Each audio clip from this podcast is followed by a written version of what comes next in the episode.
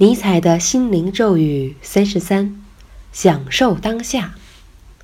不享受并不是件好事，应当享受当下，即便那需要你将视线从痛苦的事上移开。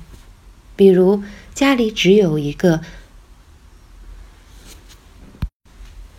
尼采的心灵咒语三十三：享受当下。不享受并不是件好事，应当享受当下，即便那需要你将视线从痛苦的事上移开。比如家里只要有一个人不会享受，郁郁寡欢，整个家庭就会闷闷不乐，乌烟瘴气。聚会与工作场所的情况也是如此。